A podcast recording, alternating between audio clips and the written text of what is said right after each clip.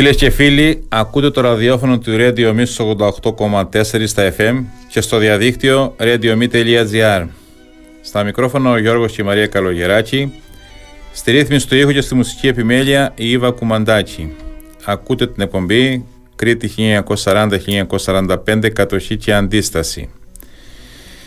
Είμαστε μαζί σας κάθε Σάββατο από τις 10 ως τις 11 η ώρα το πρωί.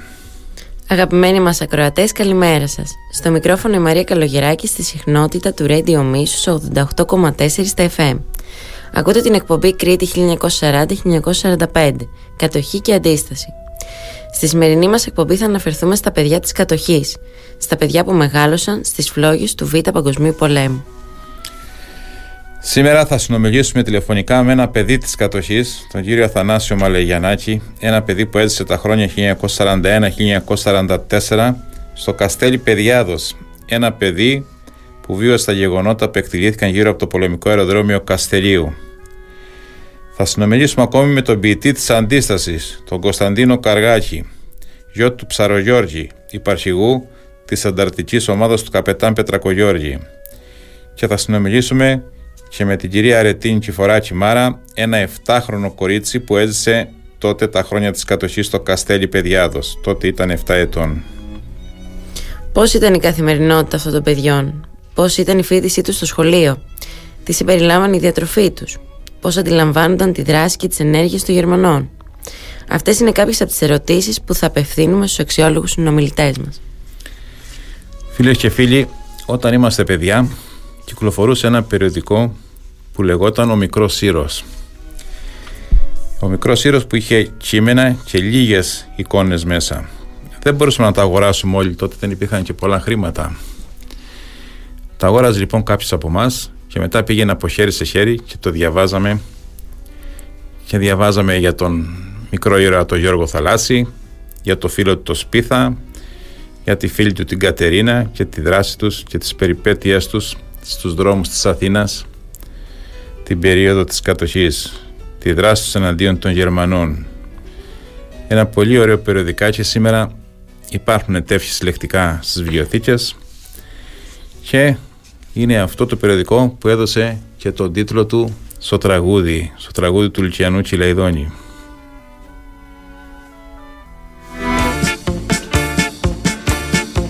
Από τη μια Ιταλοί Γερμανοί για να σε βρουν να αναστατώνουν την Αθήνα κι από την άλλη του πατέρα μου η φωνή. Νομίζω πως το κρύβει στην κουζίνα εσύ να παίζεις με το θάνατο κρυφτό κι αυτοί να σκίζουνε τα τεύχη τα κρυμμένα μη σε τρομάζει το διπλό κυνηγητό. Εσύ τους Γερμανούς κι αυτοί εμένα Πού είσαι τώρα και σε έχω χάσει. Καλέ μου φίλε Γιώργο Θαλάσση Πού είσαι τώρα και σε έχω χάσει. Μικρέ μου ήρωα Γιώργο Θαλάσση Εγώ δεν σε κουράζομαι ποτέ. Κι είμαι παντού όπου το χρέος με προστάζει. Όσο θα υπάρχουνε στη γη κατακτητές Θα τους συντρίβω και το αίμα τους θα στάσει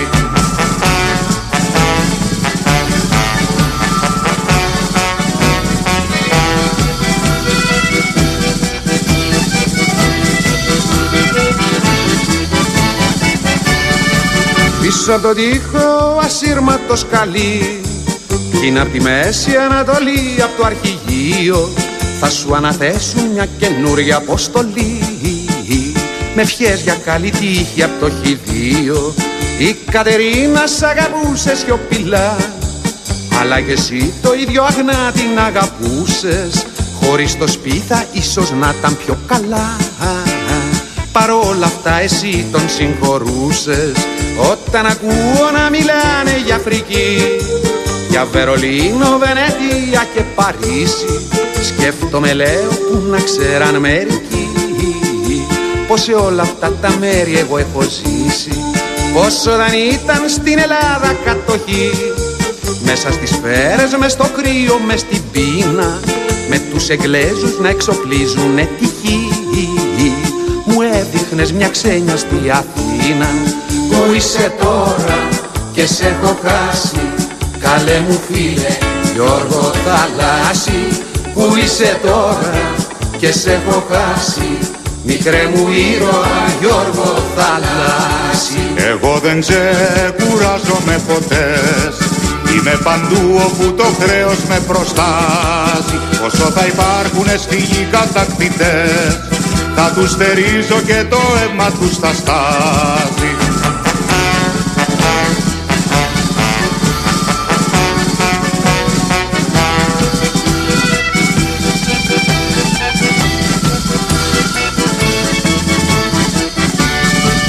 Εσύ μπορούσες να οδηγήσεις φορτηγό Μοτοσυκλέτα, οτομοτρής και αεροπλάνο. Κι όπου κι αν ήσουν πάντα δίπλα ήμουν και Μεγάλη λέξη φίλες και φίλοι, η λέξη χρέος. Το χρέος. Πάντα επίκαιρη. Πάντα επίκαιρη και στις μέρες μας και τότε και κάθε φορά που οι εχθροί σκλαβώνουν τη χώρα μας. Λοιπόν, στο Καστέλι λοιπόν υπήρχε εκείνο το πολεμικό αεροδρόμιο τα χρόνια της κατοχής με μεγάλη δράση. Στον κάπο του Καστελίου βρίσκονταν το πολεμικό αεροδρόμιο που χρησιμοποιούσαν οι Γερμανοί και στην ευρύτερη περιοχή φιλοξενούνταν 2.500 στρατιώτες της Βέρμαχτ. Η αένα εκκίνηση γερμανικών αεροπλάνων, τα αεροπορικά ατυχήματα γύρω από το αεροδρόμιο, οι επιτάξεις, η καταναγκαστική εργασία, τα σαμποτάζ, οι συμμαχικοί βομβαρδισμοί, οι ξυλοδαρμοί, οι εκτελέσεις, η σχολική διαρροή, η πείνα και η αθλειότητα ήταν η καθημερινότητα των παιδιών της κατοχής του Καστελίου. Και όπως ανέφερε σήμερα ένας από τους παραπάνω νεαρούς, σε αβάσμιος ηλικιωμένος σήμερα, το μεγαλύτερο πρόβλημα που αντιμετώπιζαν τότε ως παιδιά ήταν στο παιχνίδι κλέφτες και αστυνόμοι. Τα χρόνια της κατοχής το είχαν μετονομάσει οι Γερμανοί και οι αστυνόμοι. Επειδή δεν ήθελαν κανένα παιδί να μπει στην ομάδα των Γερμανών, γινόταν κλήρωση. Και όσοι αποτελούσαν τελικά αυτή την ομάδα περνούσαν δύσκολα. Γιατί η αντίπαλη ομάδα των αστυνόμων παθιάζονταν με το παιχνίδι και όταν συνελάμβαναν κανέναν Γερμανό, τον άγιζαν στο άγριο ξύλο. Μια μέρα που περνούσε ένας πραγματικός Γερμανός λοχείας από την πλατεία του Αγίου Γεωργίου Καστελίου και είδε τα παιδιά να μαλώνουν και να δέρνονται πάνω από το, πηγά, από το παιχνίδι, ρώτησε το μεγαλύτερο παιδί γιατί ξυλοφορτώνει το φίλο του. Η αφοπλιστική απάντηση του παιδιού άφησε άναυτο το Γερμανό λοχεία που γνώριζε τα ελληνικά. Τον εδέρνω γιατί είναι Γερμανός. Έτσι λοιπόν απάντησε ο νεαρός. Τον εδέρνω γιατί είναι Γερμανός στο παιχνίδι βέβαια. Είχε λοιπόν τα παιδιά, πέντε από αυτά τα παιδιά μεγάλωσαν τα χρόνια της κατοχής, ήταν μικρά τότε, μεγάλωσαν μετά και το 1957 με κάποια υπολείμματα από το πολεμικό αεροδρόμιο του Καστελίου έφτιαξαν ένα πύραυλο. Την άνοιξη του έτους 1957, τέσσερις νεαροί Καστελιανοί κατασκεύασαν από απομεινάρια του Β' Παγκοσμίου Πολέμου το πολεμικό αεροδρόμιο Καστελίου ένα μικρό πύραυλο με τρία διαμερίσματα καυσίμων. Τον πήραν ένα απόγευμα και κατευθύνθηκαν στην περιοχή Δροζή της Καστελίου. Οι νεαροί ήταν ο Αθανάσιος Μαλαγιανάκης, Γεώργιος Αριδάκης, Αλέξανδρος Ζουριδάκης, Τζόρτζιλ Καρδουλάκης και Μανουήλ Κατζαγιανάκης. Μεταξύ των νεαρών, ο Τσόρτσιλ Καρδουλάκης βαφτίστηκε στο Καστέλι μετά την έναρξη του Ελληνοϊταλικού πολέμου από 12 νονούς. Το όνομα του Βρετανού Τσόρτσιλ κυριαρχούσε τότε παντού, ως αντίπαλος του Τρίτου Ράιχ. Οι νονοί του παιδιού αποφάσισαν στην εκκλησία όλοι μαζί και έδωσαν στο παιδί το όνομα Τσόρτσιλ. Η εκτόξευση του αυτοσχέδιου πυράβλου των νεαρών πέτυχε και ο πύραυλος εξαφανίστηκε στον ουρανό. Στην επιστροφή του στο Καστέλι το έκαναν γνωστό και από στόμα σε στόμα έφτασε ως είδηση στο τοπικό σταθμό χωροφυλακής. Ο διοικητής της χωροφυλακής Καστελίου τους κάλεσε στο τμήμα και άρχισε τις ανακρίσεις. Πού έγινε η εκτόξευση, πότε έγινε, πώς έγινε, από τι υλικά ήταν φτιαγμένος ο πύραυλος και γιατί το έκαναν. Το γεγονός καταγράφηκε στο βιβλίο. Συμβάντων και ένας δημοσιογράφος τοπικής εφημερίδας του Ηρακλείου το ανακάλυψε και το δημοσίευσε την επόμενη μέρα στο φύλλο της εφημερίδας του. Ένας άλλος δημοσιογράφος Αθηναϊκής Εφημερίδας, απογευματινή, που παρακολουθούσε τις τοπικές εφημερίδες της Κρήτης τη μεθεπόμενη μέρα, χρησιμοποιώντας το όνομα του νεαρού Καστελιανού Τσόρτσιλ Καρδουλάκη, αναδημοσίευσε το άρθρο της Ηρακλειώτικης εφημερίδας, βάζοντας τον ευρηματικό χιουμοριστικό τίτλο «Στο Καστέλι Παιδιάδος προχθές την απογευματινή, εκτοξεύθη πύραυλος παρουσία του ίδιου του Τσόρτσιλ». Αυτό το άρθρο είχε και συνέχεια. Αναδημοσιεύθηκε με το ίδιο χιούμορ και σε εφημερίδες τον είπα. Οι πέντε παραπάνω νεαροί με χρονολογία γέννηση από το 1935 έως το 1940 ήταν τα χρόνια της κατοχής παιδιά. Έζησαν όλα τα γεγονότα της περιοχής που ήταν πολλά και δραματικά. Ο Τσόρτσι λοιπόν Καρδουλάκης που τον βάφτιζαν 12 κανονοί. Τον βάφτισαν λοιπόν 12 κανονοί και του έδωσαν το όνομα Τσόρτσιλ να τιμήσουν τον Τζόρτσιλ το Βρετανό που αντιστέκονταν τότε στο Τρίτο Ράιχ. Πήγαν λοιπόν τα παιδιά στην κορυφή του Δροζίτη, έφτιαξαν τον πύραυλο και τον εξετόξευσαν. Η αστυνομία το πήρε είδηση, φώναξε τα παιδιά στο τμήμα, ανακρίσεις, από εδώ τι ήταν αυτό, τέλος πάντων καταγράφηκε το συμβάν και ο δημοσιογράφος ο Ηρακλειώτης το διάβασε ή το άκουσε μεταξύ των αστυνομικών μνημάτων και είδε τα ονόματα των παιδιών και έκανε αυτό, έβγαλε αυτό τον ευρηματικό τίτλο στην εφημερίδα. Στο Καστέλ λοιπόν Παιδιάδος, προχθές την απογευματινή, εξετοξεύθη πύραυλος παρουσία του ιδίου του Τσόρτσιλ. Όχι όμως του Τσόρτσιλ του αληθινού, αλλά του Τσόρτσιλ του Καρδουλάκη, ενός σπουδαίου Καστελιανού. Δεν υπάρχει σήμερα στη ζωή, ας είναι αιωνία του η μνήμη. Μας έδωσε και μας άφησε πολλά και στις παρέες μας και σε αυτά που μας μετέδωσε. Τσόρτσιλ Καρδουλάκης. Αυτή ήταν η μικρή ιστορία των παιδιών της κατοχής του Καστελίου. Έχουμε, προσπαθούμε να συνομιλήσουμε με ένα από τα παιδιά αυτά σήμερα βέβαια είναι μεγάλος, τον κύριο Αθανάσιο Μαλαγιανάκη, δεν το έχουμε καταφέρει μέχρι στιγμής. Θα προσπαθήσουμε και στη συνέχεια κυρία Ήβα να τον βρούμε στο τηλέφωνο.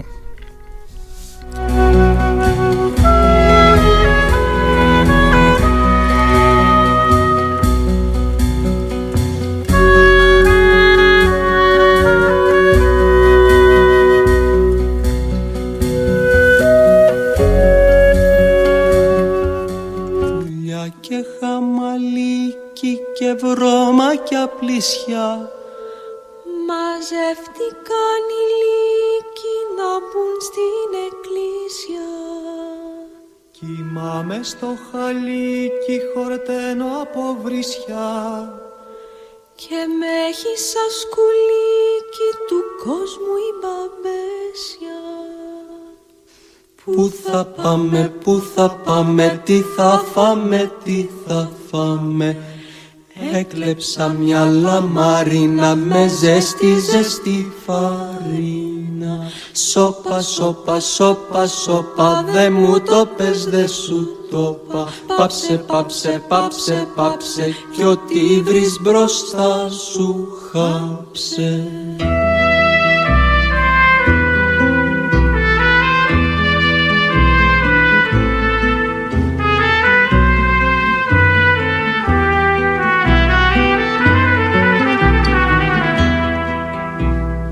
δουλειά και χαμαλίκι και βρώμακια πλησιά μαζεύτηκαν οι λύκοι να μπουν στην εκκλησιά.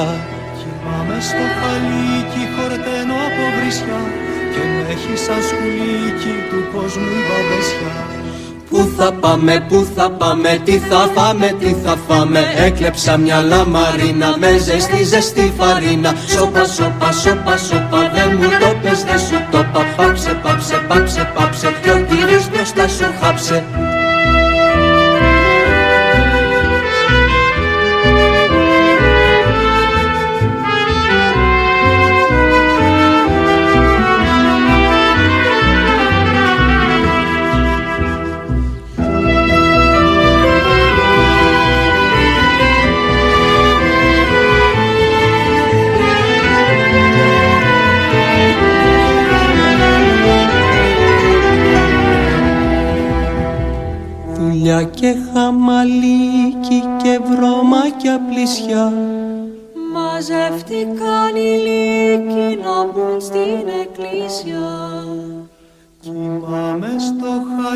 χαλίκι χορταίνω από βρισιά. Και με έχεις σαν σκουλίκι του κόσμου η μπαμπέσια. Πού θα πάμε, πού θα πάμε, τι θα φάμε, τι θα φάμε. Έκλεψα μια λαμαρίνα με ζέστη, ζέστη φαρίνα. Σόπα, σόπα, σόπα, σόπα, δε μου το πες, δε σου το πα. Πάψε, πάψε, πάψε, πάψε κι ό,τι βρεις μπροστά σου χάψε Thank you.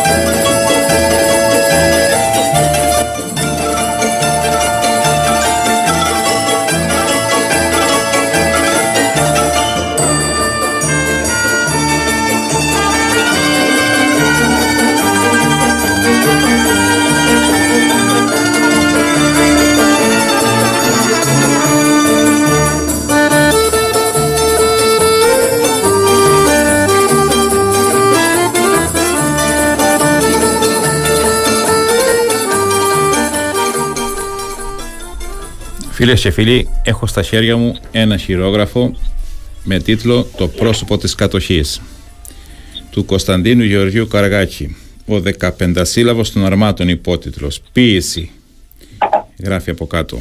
Και να πω ότι ο Κωνσταντίνος Γεωργίου Καραγάκης είναι γιος του υπαρχηγού της ανταρκτικής ομάδας του καπιτάν Πετρακογιώργη, του Γεωργίου Καραγάκη Ήψαρο Γιώργη.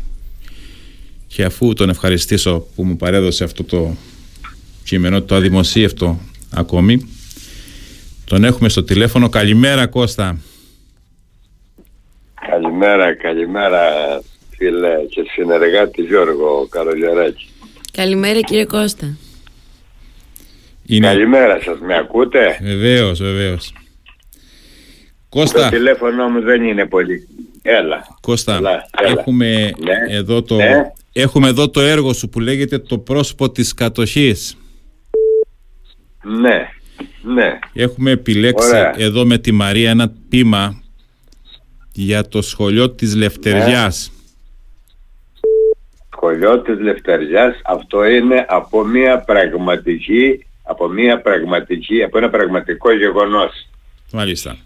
Θέλω να το, ε, να το διαβάσουμε ναι. εμείς ή να το μας το πεις εσύ, τι θέλεις; Να το διαβάσουμε εγώ και η Μαρία ή να το πεις εσύ, τι θέλεις; Και μετά να το συζητήσουμε θέλουμε. Όχι, ε, ε Καλύτερα έχω να το διαβάσετε εσείς, να Ωραία. πούμε δύο λόγια μετά ναι, γιατί που είναι μεταφορικό, που είναι πραγματικό. Θέλω να σας ναι. ρωτήσω μετά και κάτι. Λοιπόν, να διαβάσουμε λοιπόν το πείμα σου, το ανέκδοτο πείμα σου. Αν θέλετε, ναι, αν θέλετε μπορούμε να, να συζητήσουμε πρώτα αν θέλετε να με ρωτήσετε τίποτα και να το διαβάσετε στο τέλος ή στην αρχή θέλετε. Όχι, να το διαβάσουμε πρώτα να το ακούσουν και οι ακροατές και μετά να κάνουμε μια κουβέντα πάνω στο πείμα. Πάνω σε αυτό, ναι, ναι, ναι. ακριβώς. Σωστά. Πάμε. Παίζει καμπάνα του περνού, το πλάι αιμοχρειάζει. Κι η μάνα Τανταρτόπουλο βυζένει και ορδινιάζει. Και με ένα συνομήλικο παράνομο φεγγάρι. Το δρόμο του κρυφού σκολιού παίρνει το παλικάρι. Πεμπάτο για τα γράμματα να μάθει να διαβάζει. Και της πατρίδας την τιμή καλά να λογαριάζει. Στη βούρια το τυρόψωμο, στο νου του το δευτέρι και αναμεσό στα ξόφυλλα γραμμένο το χαμπέρι.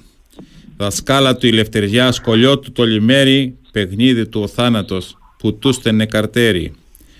Ψηλά στον πόρο του σταυρού δυο αλτ το σταματούνε. Παπία και για πού παρτί σημώνουν το ρωτούνε. Παίζει να ανοίξει ο Μίλιγκας, στεγνή κλωστή δεν έχει.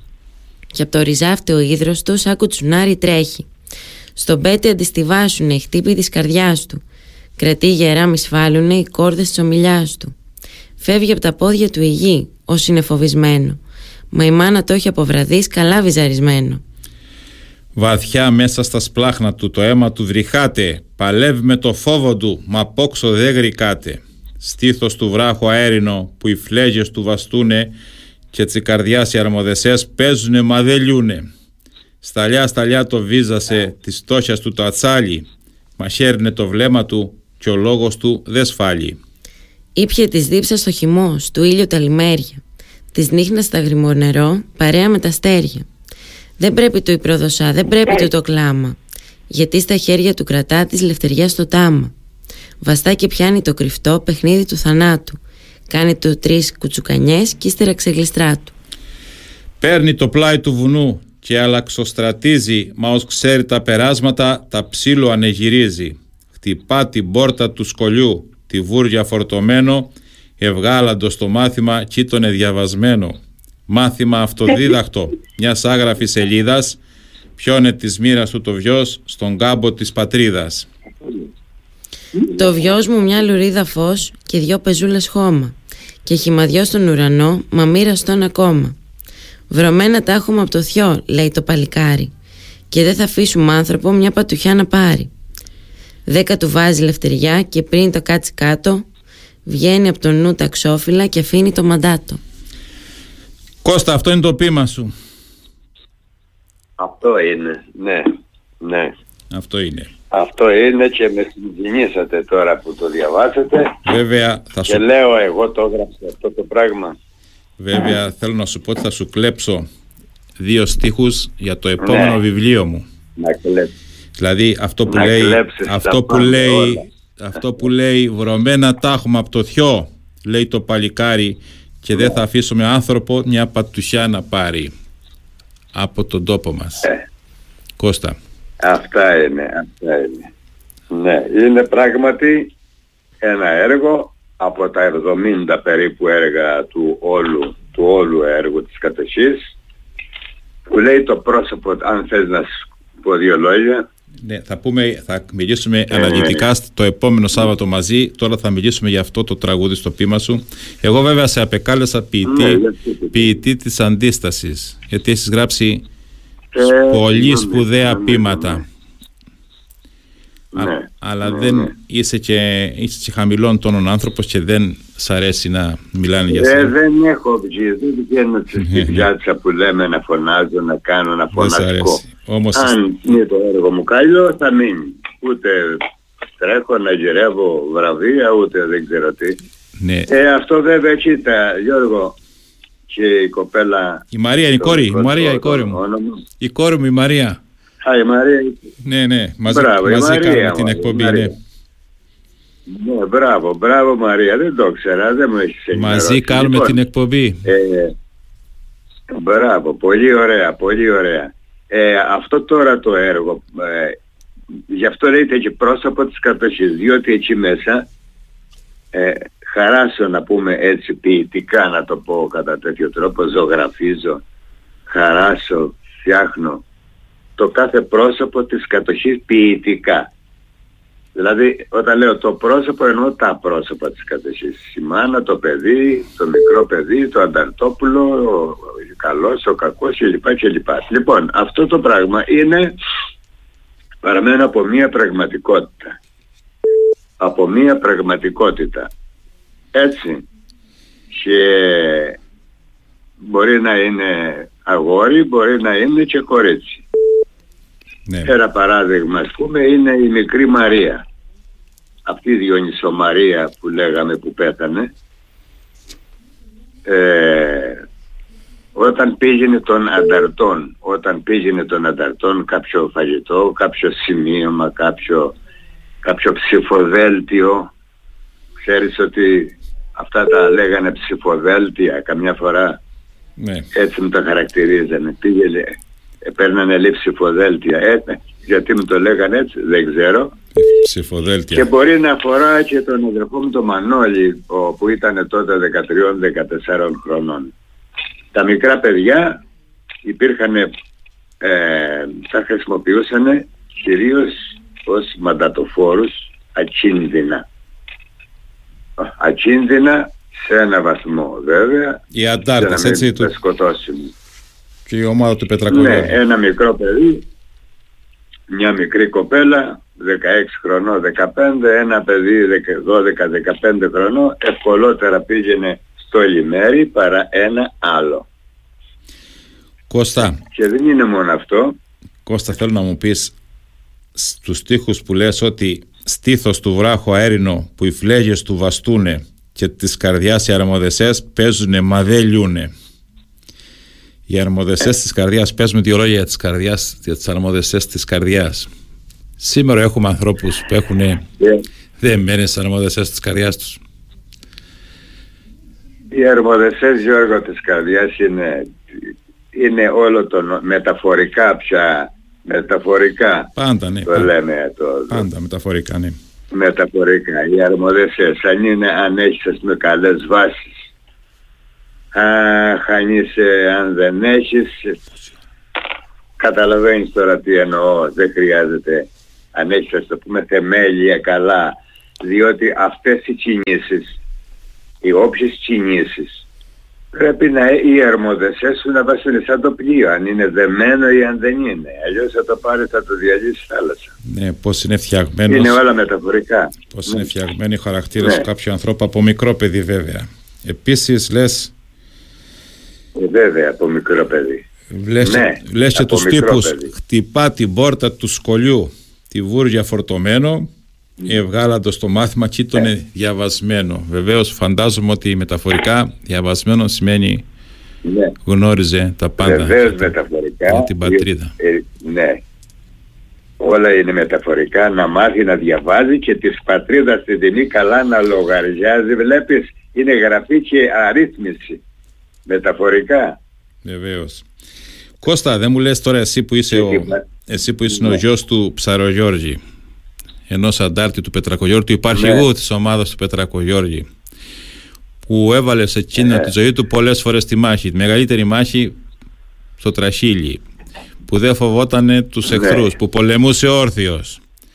Εσύ λοιπόν μεγάλωσες ναι. δίπλα σε αυτό τον πατέρα της κατοχής, τον αντάρτη, τον αρχηγό, τον υπαρχηγό που δεν ελογάριασε ναι. τους κατακτητές, που είχε μια οικογένεια, θα μας πεις εσύ τώρα με πόσα παιδιά και παράτησε την οικογένεια, ναι. την παράτησες μεταφορικά για να πολεμήσει τους κατακτητές. Μεγάλος λοιπόν ήταν η ζωή σου δίπλα του εύκολη, σου μετέδωσε τις αξίες αυτές. Για πες μας κάτι για τον πατέρα σου, για αυτά που σου έλεγε κάτι. Τον ψαρό Γιώργο. Εγώ γεννήθηκα εγώ γεννήθηκα Γιώργο μετά τον πόλεμο, δεν γεννήθηκα μέσα στην κατοχή. Ναι, ναι, μετά, αλλά μεγάλωσες με τον πατέρα σου δίπλα στον αήρο αυτόν. Ναι, ναι, ναι. Εγώ γεννήθηκα στη σκιά του πολέμου, στην, πώς να το πω, στο, στη σκιά, διότι άφησε μια σκιά, μια, ε, κάποια σημάδια αρνητικά. Ε, στην άκρα του πολέμου που λέει, γεννήθηκα στην άκρα του πολέμου. Αυτό το γράφω και στο, στην εισαγωγή του βιβλίου, ακούγοντας αυτές τις φωνές, έτσι μια εισαγωγή που έχω κάνει, γεννήθηκα μέσα στον απόϊχο δηλαδή της στόχιας των, ε, των, των ιστοριών αυτών της ανέχειας, της δουλειάς που κάναμε. Ε, βέβαια προσπαθούσαν οι ανθρώποι, εγώ μικρό παιδί, προσπαθούσαν να επιβιώσουν. Ιστορίες πολλές δεν λέγανε. Γι' αυτό λέω ότι ήταν αμύγητες οι φωνές στην εισαγωγή. Αυτές οι αμύγητες φωνές. Ναι. Ήταν λίγες οι φωνές. Δεν τους άρεσε να λένε. Δεν τους άρεσε. Εγώ, ε, εγώ πρόλαβα, λίγους πρόλαβα ναι. ζωή από αυτούς τους ανθρώπους, λίγους. Και πάντα, ναι. κάθε φορά ναι. που μιλούσαμε δεν τους άρεσε να λένε σχεδόν τίποτα για αυτή την περίοδο. Ναι. Θέλει να σε ρωτήσει δεν κάτι. Να μιλάμε. Κάτι θέλει να σε ρωτήσει Κώστα η Μαρία εδώ, κάτι θέλει να σε ρωτήσει. Έλα Μαρία. Κύριε Κώστα, κύριε Κώστα, τι ήταν τελικά αυτός ο στρατός που κατέλαβε την Κρήτη; Τι ήταν αυτός ο γερμανικός στρατός; Ένα ερώτημα. Το Τι ήταν αυτός ο στρατός; Ο Ναι, ο στρατός αυτός ε, ήταν από ένας, ποια, ήταν ένας βάρβαρος στρατός, Κώστα ήταν ένας βάρβαρος. Έκαψε, Α, και, το, έκαψε και το χωριό σου. Ποιοτικά, ποιοτικά. Ποιοτικά, ποιοτικά, έτσι. Ναι, τι ήταν αυτός ναι, ο στρατός; Λοιπόν, Υπάρχουν δηλαδή στις αρχές του πολέμου, ε, υπακούαν οι στρατιώτες αυτοί. Βορβαδίσαν το χωριό σας, σε κάνανε πρόσφυγες στο χωριό. γίνανε οι χωριανοί σου πρόσφυγες. Το βορβαδίσαν και το κάψαν το χωριό σας. Τα βορίζα τώρα και τα βορίζα λέμε. Ναι, ναι, ναι, ναι, ναι, ναι. Ήταν ένας στρατός, εσύ τον ξέρεις πολύ καλύτερα, δηλαδή όπως τον είδανε οι άνθρωποι, ας το πούμε, όπως τον αντιμετωπίσανε, όπως τον είδανε στην πράξη, στην, στην καθημέρα ζωή, όταν δηλαδή όταν ερχόταν σε επαφή, σε επικοινωνία, έτσι, όταν γυρεύανε αγκαρία, έτσι. Ναι. Όταν γυρεύανε αγκαρία. Και στη μάχη ακόμα. Ο Στη πατέρα... μάχη ήταν πολεμούσανε. Πολεμούσανε. Αλλά για να δεις ας πούμε ένα, ένα στρατό πόσο τι, ποιο- τι ποιότητα είναι, τι, ε, τι αξιοπρέπεια. Διότι ο Χίτλερ νομίζω, αν δεν κάνω λάθος, είπε να διεξάγεται ένα αγώνα ευγενικό, δεν ξέρω τι είπε, τι είπε τώρα για αξιοπρεπή, κάτι είπε. Υποτικό, υποτικό είπε. Είπε υποτικό, υποτικό, ναι, να μου τον θυμίσει τις λέξεις. Μόνο υποτικός δεν ήτανε. Το πήρε μετά ο Και Ρίχτερ αν τη πάμε λέξη. μια, να πάρουμε... Την πήρε ο Ρίχτερ μετά και την έβαλε στο βιβλίο του. Κώστα, θα Ναι. ήθελα να σε παρακαλέσω το άλλο Σάββατο, που είναι το Σάββατο του Λαζάρου, Ναι, να έρθεις εδώ στην εκπομπή να την κάνουμε μαζί. Το άλλο, Σάββατο, Γραμματής. το άλλο Σάββατο λοιπόν να σε έχουμε εδώ να πούμε και για την ομάδα του Πετρακογιώρη και για τον πατέρα σου και για τα Βορίζα και για τα ποίηματα τα καταπληκτικά που γράφεις τα οποία κατά τη γνώμη μου έπρεπε να διδάσκονται ορισμένα από αυτά στα σχολεία μας θα πούμε πολλά το άλλο Σάββατο σε ευχαριστώ πάρα πολύ για την παρουσία σου για την συνομιλία που είχαμε Σας ευχαριστούμε Ευχαριστώ πολύ κύριε και εγώ. Κώστα. ευχαριστώ και εγώ ευχαριστώ. ευχαριστώ.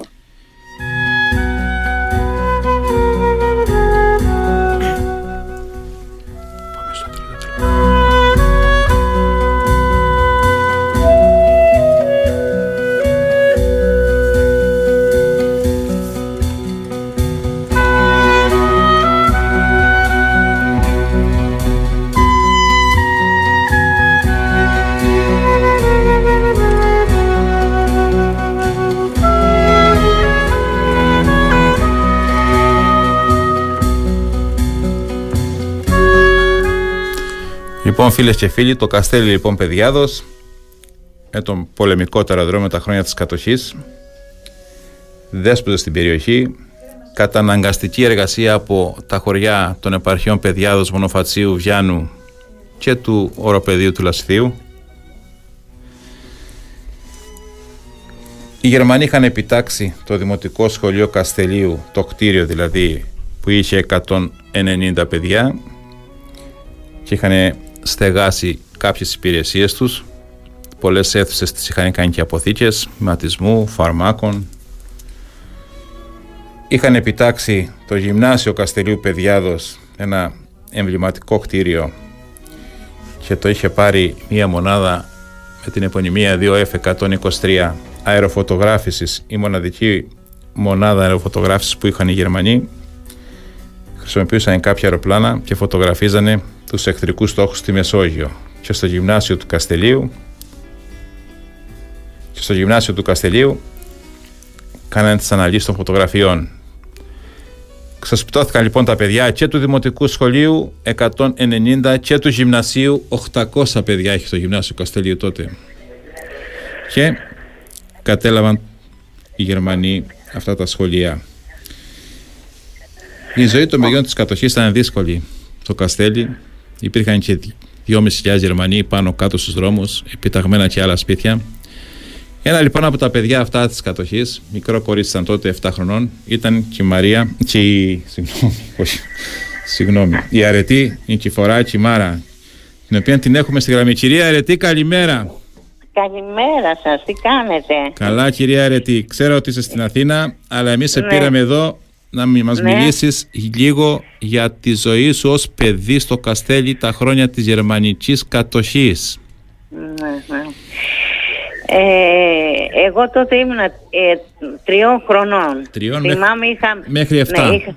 Ό- όταν Ναι, φύγανε στον ε, 7. 7 χρονών. Ό, ε, είχαμε φύγει από το χωριό, είχαμε πάει στην κάτω ρίζα που λένε το μέρος αυτό και είχαμε κάνει μέσα σε ένα, σε χαράκια, είχαμε κάνει ένα δωμάτιο και κοιμόμαστε εκεί όλα. Είμαστε τρία κοριτσάκια και η μαμά και ο μπαμπάς.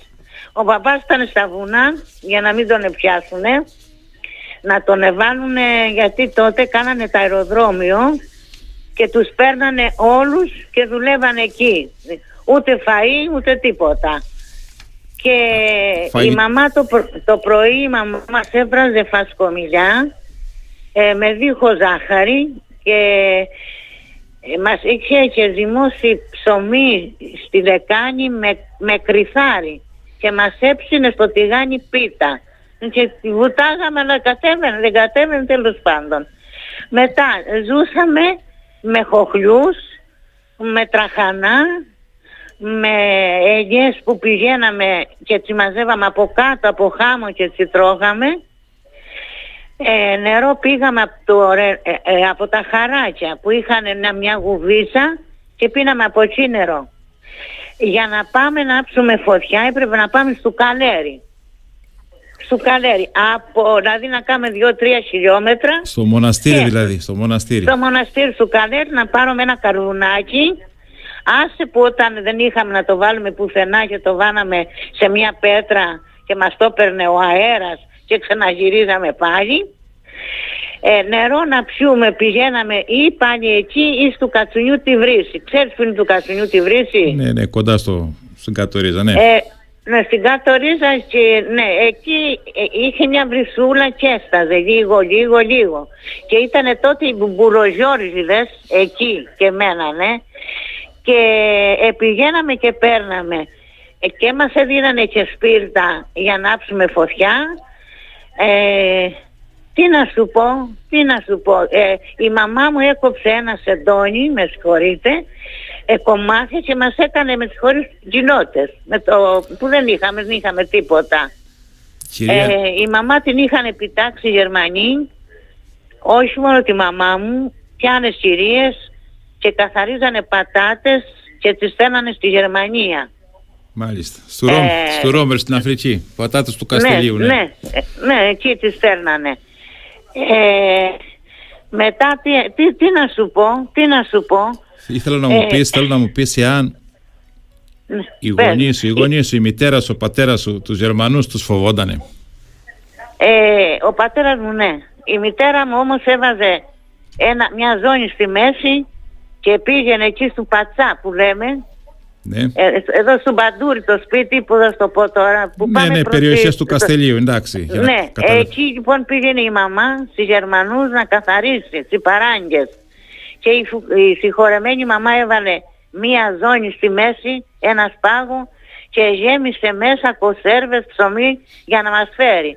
Όμως την είδε ένας Γερμανός και τη ρίχνει ε, σφαίρες, αλλά οι σφαίρες αυτές είχαν ένα μαύρο καπνό μια μαύρη σκόνη και ήρθε και ήταν από πάνω μέχρι κάτω όλο σκόνη αλλά τι πήραν όμως και τις κοσέρβες, δεν τις φύγανε. Τι μας τι πήρανε, δεν τις η μαμά, δεν τις φύγανε. Η μαμά σας λοιπόν ε, να σας ταΐσει τώρα έκανε αυτή την ενέργεια, τι να κάνει και αυτή; Για να, ε, για να σας δώσει λίγο φαγητό με τις κονσέρβες και ναι και τίποτα ναι, ναι. Ε, μετά ο πατέρας μου κατέβαινε κάτω με κάτι άλλους από τον Πιτζαριανό, από τον Τζίγουνα, από τον Καρδανό ε, κατεβαίνανε, πηγαίνανε στη, και κρυβόταν στα χαράκια. Κάπου κάπου θα κατεβαίνανε και ερχόταν εκεί στο δωματιάκι που άμα να πας να δεις να λες πού κοιμόταν οι ανθρώποι αυτοί και δεν σκοτωθήκανε. Ε, ε, ε, ε παίρνανε αυτοί φασκομιλιά την ξεραίνανε και τη βάνανε σε ένα χαρτί και καπνίζανε. Δεν υπήρχε τσιγάρα τίποτα. Εμείς για να φάμε μία ελίτσα έπρεπε να πάμε στη, στις ελιές από κάτω από το χώμα να φάμε την ελιά. Κανένα χόρτο, κανένα κοχλιό. Ε, μιλάμε για, για, τι να σου πω, τώρα έρχονται εδώ και τα έχουν από όλα οι άλλοι οι ξένοι. Εμείς δεν είχαμε τίποτα από τίποτα. Ψήρα, Ψήρα, κόνιδα. Παναγία μου, τι να σας πω, να μην ξανάρθει αυτή η καταστροφή. Να μην ξανάρθει παιδί μου. Μάλιστα. Κατάλαβες, πολλά, πολύ, πολύ φτώχεια, πολύ Μετά ε, να, να συγχωρεθεί ο, από την Αμερική, ε, από τον σκοτώσανε Ο... Ε, ξέχασα Ναι, τον. τι έκανε αυτός, πες μου να τον να δούμε. Αυτός, ε, ναι, ε, θα τον θυμηθώ. Τον σκοτώσανε, μας έστειλε για ένα χρόνο αλεύρι, για ένα χρόνο τυρί Ο πρόεδρος, ναι. και ρούχα. Ο Κένεντης. Ο Μάλιστα. Κένεντης μας τα έστειλε αυτά. Μάλιστα. Ε, μετά, μετά από την κατοχή βέβαια, ε, μετά που φύγαν οι Γερμανοί και ε, ε, φύγανε μας τα έστειλε αυτός. Αλλά θυμ- ε, δεν ξέρω αν ξέρεις και τα, τα καμένα χωριά που πνίγει και ένας, ε, δεν τον σκοτώσανε, πνίγει και ένας Γερμανός και σκοτώσαν 300. Ναι. 300 και βάλανε και φωτιά και καήκανε όλα τα σπίτια στη... Κυρία Μάρια, τι- για τη Βιάνο λες τώρα; Ναι, για τη Βιάνο, ναι. Η Μαρία ε, εδώ- ήτανε- Η Μαρία Ναι. θέλει να σε ρωτήσει κάτι. Θέλει να σε ρωτήσει η Μαρία κάτι. Ναι, να με ρωτήσει το κορίτσι. Τι είναι. Κυρία Ρετή, καλημέρα σας. Καλημέρα, παιδί μου. Τα παιδιά που πήγαιναν σχολείο, που έκαναν μάθημα; Ε, τα παιδιά σ- από του λαγού, από του λαγού, δεν ξέρω αν ξέρεις, θα ξέρει αυτός που είναι ο, του Καλέρι ο Άγιος Ιωάννης, από, από εκεί ερχόταν δύο παιδιά. Άκου να δεις, αυτό το παιδί το ένα ζει ακόμα, νομίζω. Του δίνει η μαμά του 30 ελιές, ψηλές και του έλεγε, στις 15 θα τρως αν πηγαίνεις και τις άλλες 15 θα θάρσεσαι. Του πέ- και πήγαινε στο γυμνάσιο. Ε, τώρα να σου πω, δεν πολύ θυμάμαι το γυμνάσιο που ήταν στο δημοτικό, εκεί που είναι Άγιος, ε, ε, ο Άγιος Γεώργιος. Ε, ε, δεν πολύ θυμάμαι. Και μία άλλη κοπέλα η Αθηνά που λεγόταν ο πατέρας της Ιωάννης αλλά το επώνυμο, το, το παρατσούκ ήταν Τζουάνης. Και αυτή πήγαινε στο σχολείο. Ε, ήταν ένα κρυφό σχολείο, αλλά να σας πω την αλήθεια δεν θυμάμαι που ήταν, γιατί εγώ σου ήμουν και μικρό κοριτσάκι. Δηλαδή Αλλά έδινε, να μην- της έδινε 30 ελιές να τρώει τις 15 όταν πήγαινε και τις 15 στο Ναι, γύρο. ελιές, ε, ναι, ναι, να φάει αυτές και να... Σπούδασε όμως, Ναι. πέρασε πείνα, τα λέμε άμα κατέβουμε κάτω. Αυτά τα παιδιά. Ε, δεν, δεν ξέρω τώρα, πρέπει να ζει αυτό το παιδί. Εκεί να ακούσεις, να, να, πώς θα στον πω τώρα; Ε, με ποιο κάνει παρέα εκεί; Ναι. Λοιπόν, να πούμε ότι τα παιδιά του Δημοτικού, του Καστελίου, πηγαίνανε και κάνανε μάθημα στις εκκλησίες, στην Αγία Φωτεινή, στον Αφέντη ναι, Χριστό σε- Μπράβο, ναι, στον Αφέντη Χριστό, ναι. και ναι. του Γυμνασίου.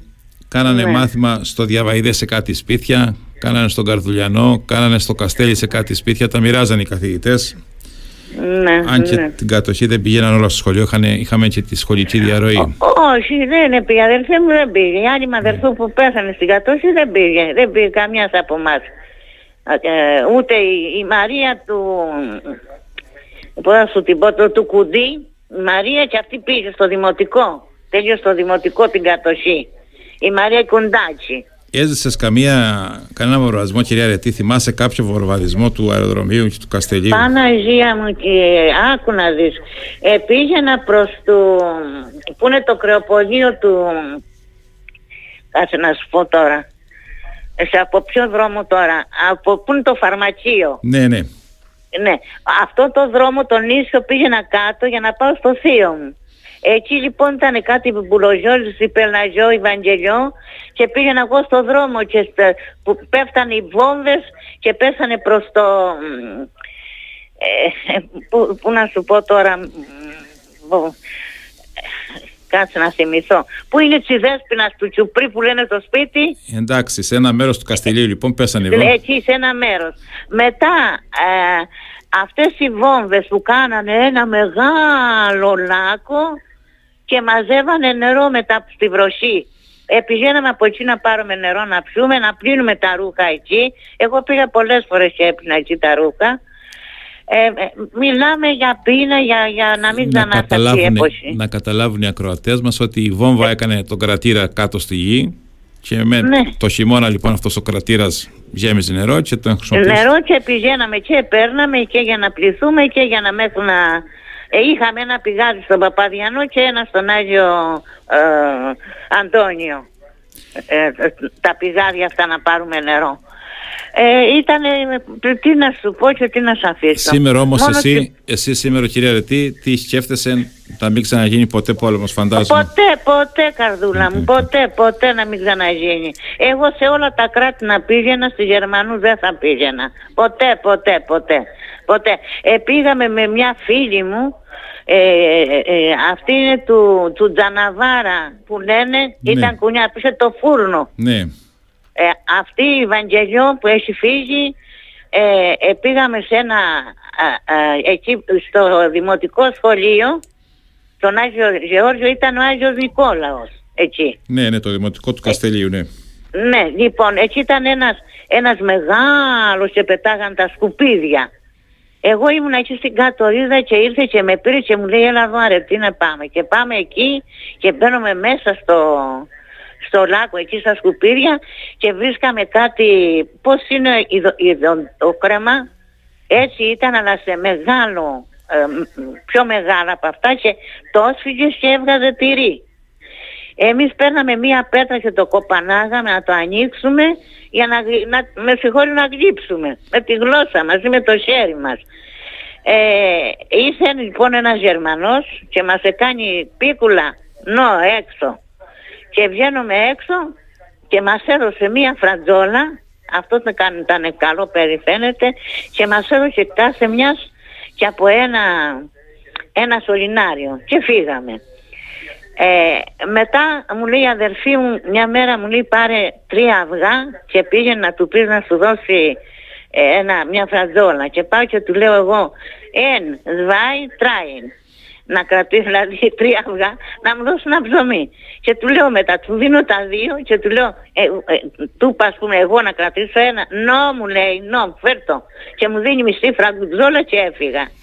Ε, αυτή η κοπέλα τώρα που σου λέω που έχει φύγει εκεί μέσα ε, γέμισε σπηριά όλη, όλη η σπηριά. Δεν θα την ξεχάσω Παναγία μου. Δεν θα το ξεχάσω αυτό και το μανολιό του, του Φαλκόνη. Και αυτό. Και αυτό γέμισε σπηριά. Τι, τι, τι να, προ- να θυμηθώ, τι να θυμηθώ. Κυρία Ρετή, Είχαμε, ε, ναι. μας είπατε ε, πολλά. καφέ, να σου πω τώρα, καφέ. Ήταν ένα μηχάνημα και ήταν, είχε ένα μηχανάκι και γύριζε έτσι, γύρω γύρω και βάζανε ρεβίθια και καφέ και τον αλέσανε και τον πίνανε οι, οι, μεγα- οι γυναίκες ας πούμε που αυτό. Μετά βγήκανε, φύγανε οι Γερμανοί και ήταν τσιφι, οι τσιφλικάδες μετά. Έπρεπε να φάνε αυτοί το, σα- το σίτινο ψωμί και εμείς να τρώμε που είμαστε φτωχοί το κρυθαρένιο ψωμί. Μετά ήταν πάλι, τι να σου πω.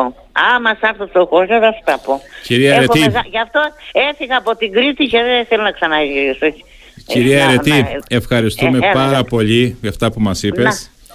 Να είστε Σε καλά, ευχαριστούμε να είστε πολύ που καλά. πήρες μέρος στην εκπομπή μας. Να πω πάλι ότι είσαι μια Καστελιανή. Στην... Ναι. Τα χρόνια της Αυτό κατοχής κα- ήσουν 7 χρόνια το Ω. 1944. Έζησες στους Γερμανούς. Μας έδωσες μια Ε, εικόνα.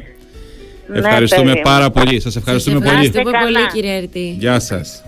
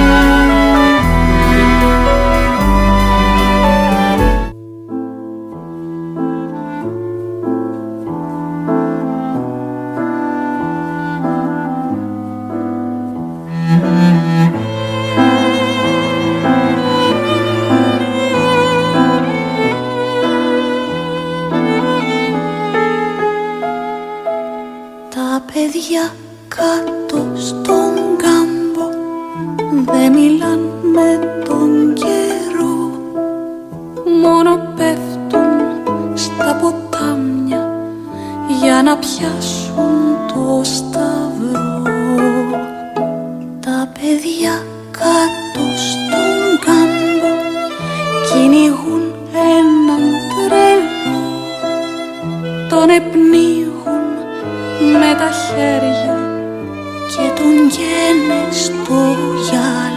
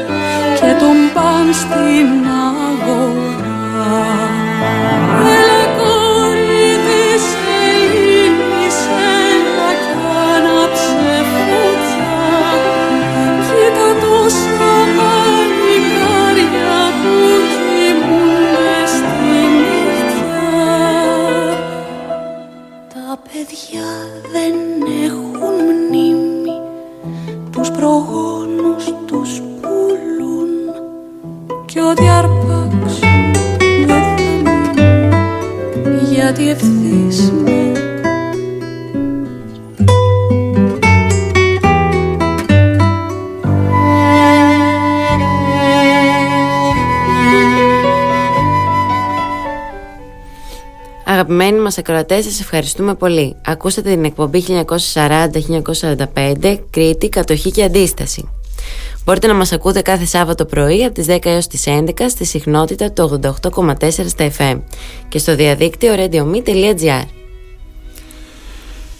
ε, Αγαπητοί φίλοι, δεν μπορέσαμε τελικά να επικοινωνήσουμε τον κύριο Αθανάσιο Μαλεγιανάκη. Ήταν ένα από τα παιδιά της παρέας που εξετόξευσε στον πύραυλο παρουσία του Τσόρσιλ.